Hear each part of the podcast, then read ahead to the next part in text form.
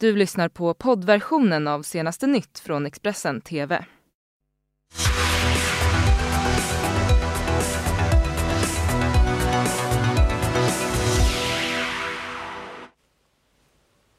Ny vecka här i senaste nytt med mig Fredrik Lennander där vi kikar på hur den här nyhetssändningen ser ut.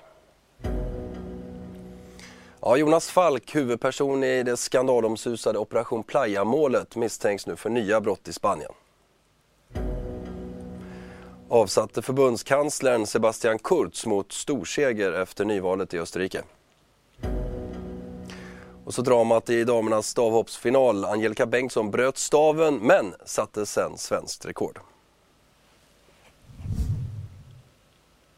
Vi börjar i Kristianstad där en person har skadats vid en skottlossning under natten. Mikael Lind som är vakthavande befäl vid polisen i Region Syd säger att personen har blivit skjuten i benet och är förd till sjukhus. Det här larmet kom in vid halv fyra tiden från ett bostadsområde i centrala Kristianstad och eh, polisen uppger att det i nuläget inte finns någon misstänkt men man har vittnesmål från platsen och en brottsplatsundersökning har genomförts där. Så i onsdags då greps Jonas Falk i sin lyxvilla i kuststaden Sitges utanför Barcelona. Han misstänktes då för samröre med en kriminell organisation men i helgen så underkände en domare bevisningen och försatte honom på fri fot. Han eh, var ju 2014 huvudperson i det mycket omtalade och skandalomsusade Operation Playa-målet där han först dömdes till 18 års fängelse men senare frikändes i hovrätten. Och sedan dess har han haft polisens ögon på sig. Tidigt på onsdagsmorgonen förra veckan stormade en stor polisstyrka in i Jonas Falks lyxvilla utanför Barcelona. Svensken greps och fördes till arresten misstänkt för koppling med en kriminell organisation. Under lördagen begärdes han häktad men en domare underkände bevisningen och försatte honom på fri fot. När Expressen träffar Jonas Falk på söndagen väljer han att själv berätta om de senaste dagarnas händelser. Han berättar bland annat att de riktade automatvapen mot hans svärmor och sa “Säg var droger och pengar finns, annars tar vi barnen”. Enligt Falk gjorde polisstyrkan en brysk och omfattande husrannsakan i bostaden. De skar upp soffor och borrade hål i väggarna. Även hans fru och svärmor greps men släpptes kort efter ankomsten till arresten. Falk nekar till att han begått något brott. Han säger att han inte heller vet vem eller vilka personer det är som polisen syftar på.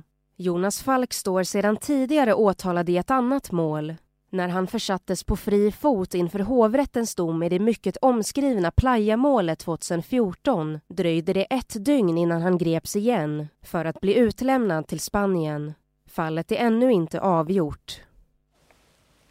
En kvinna i 30-årsåldern misstänks för att ha försökt döda en omkring 10 år äldre man. Det här skriver nyhetsbyrån TT om. Händelsen inträffade i en lägenhet i Örnsköldsvik under natten mot söndagen. Och mannen ska ha fått skador som dock inte är livshotande, rapporterar Allehanda.se. Offret och den misstänkta gärningskvinnan har då en relation till varandra uppger tidningen och brottsrubriceringen är försök till mord alternativt försök till dråp. Kvinnan nekar till brott. Och så politik där man i Österrike har börjat räkna rösterna ifrån nyvalet och avsatte förbundskanslern Sebastian Kurz går mot en stor seger. Enligt en prognos från institutet Sora som delvis då baseras på räknade röster så tar Kurz mittenkonservativa parti ÖVP hem segern och man går från 31,5% till omkring 37% av rösterna. Högernationalistiska FPÖ får 16,7 procent och gör därmed ett tapp på runt 10 procentenheter. Detta efter den så kallade Ibiza-skandalen. Och Socialdemokraterna i SPÖ får 22,5 procent vilket skulle innebära partiets sämsta resultat någonsin. Men Sebastian Kurz verkar alltså gå relativt helskinnad ur den här Ibiza-skandalen som sänkte hans koalitionsregering med just FPÖ. Österrike tvingades gå till nyval efter att ha drabbats av den största skandalen i landets historia. Den så kallade Ibiza-skandalen fick Österrikes tidigare vicekansler Heinz Christian Strache att avgå. När vallokalerna stängde visade den första vallokalsundersökningen att Sebastian Kurz med sitt mittenkonservativa parti ÖVP går mot seger, precis som väntat. Sebastian Kurs parti ÖVP styrde tidigare tillsammans med det högernationalistiska partiet FPÖ som Heinz Christian Strache tillhörde men går alltså starkt framåt trots skandalen. Sebastian Kurz fick hela 37 procent av rösterna. Ja, nej, det är ju en otroligt hög siffra för en politiker som var i koalition med det parti som är skyldig till den största politiska skandalen i Österrikes historia. Det högernationalistiska partiet FPÖ däremot ser ut att ha skadats av den stora skandalen och fick i den första vallokalundersökningen bara 17 procent, vilket innebär att partiet backar kraftigt. Den stora frågan är vilka partier ÖVP nu kommer att samarbeta med. Ett tänkbart scenario är en koalition med Miljöpartiet de gröna och marknadsliberala Neos. Men statsvetare Lisa Pelling tror att det mest sannolika scenariot är att Sebastian Kurz fortsätter att regera med FPÖ precis som innan koalitionen sprack efter att skandalen exploderade till USA där Demokraternas riksrättsprocess mot president Donald Trump rullar vidare och snart ska den okände visselblåsaren vittna anonymt i representanthuset. Trump han gick under gårdagskvällen till nya angrepp mot Demokraterna och då den person som larmat om att Trump då kan ha missbrukat sin makt genom att sätta press på Ukrainas president. Trump skriver på Twitter bland annat att spionera den här personen på USAs president? Frågetecken, stora konsekvenser.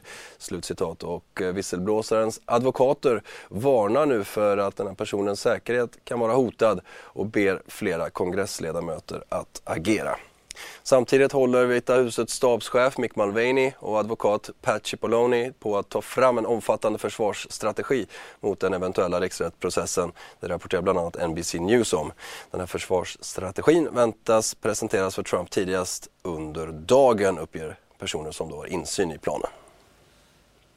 Sport och den stora dramatiken i friidrotts-VM i Doha sent igår kväll.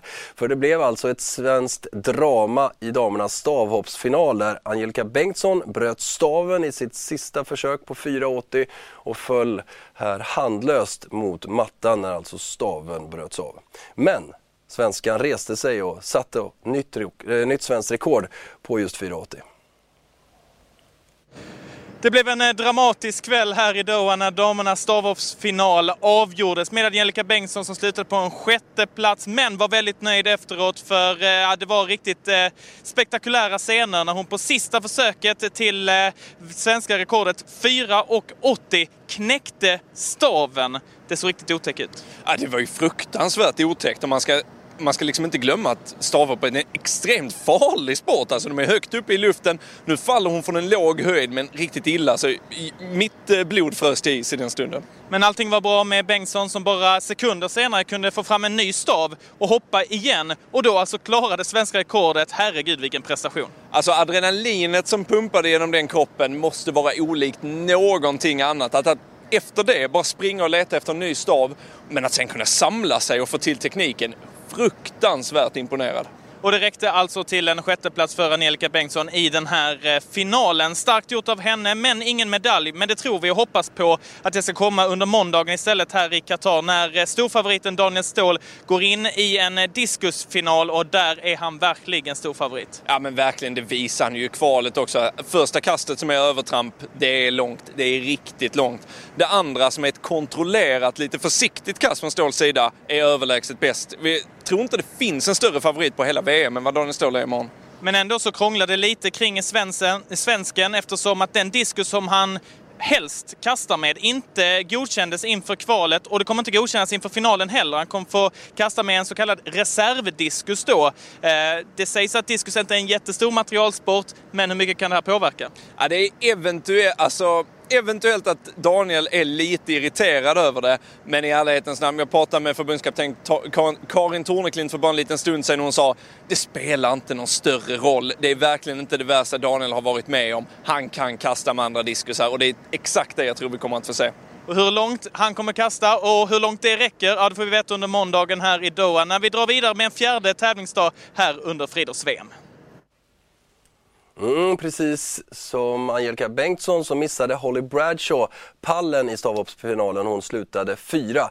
Men hon såg dramatiken på nära håll när alltså Angelica Bengtssons stav gick av och det som senare då följde till ett svenskt rekord. Så här berättar Holly Bradshaw efteråt och hon hyllar Angelica. Holly, congratulations to a fourth place. How do you feel?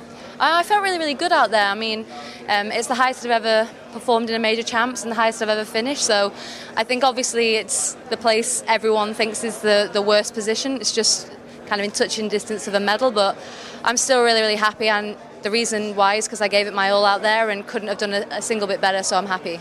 What do you say about your last attempts? Um, I had a, my first attempt at 85 was a bit of a waste, but my first my other attempt at 85 and 90 were really really good. It's just the bars, you know, getting up there and it's high and you, there's no margin for error, and I just made a couple of mistakes. And it was a quite of a drama for Sweden's Angelica Bengtsson. Did you see it? Oh my gosh, I was so impressed. The, the fact that she broke a pole and then managed to get another pole and then clear the bar. Like all the girls were just clapping and gave a lot of credit to her because that was that was incredible. What were you thinking when the pole broke?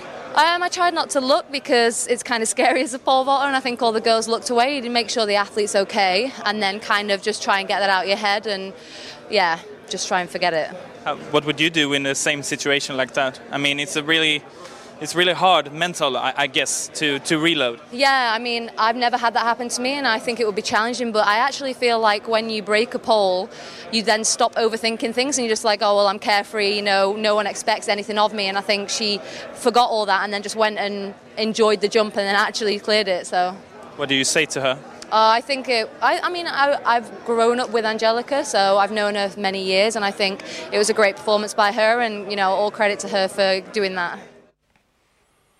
Ska ta oss till Göteborg och Bokmässan som avslutades under gårdagen där det har varit en hel del eh, som har hänt i bland annat Expressens monter men också utanför för personer som utgett sig för att arbeta för den högerextrema tidningen Nya Tider har punktmarkerat specifika personer under Bokmässan och Expressens kulturchef Karin Olsson berättar mer om tidningens närvaro på den här mässan.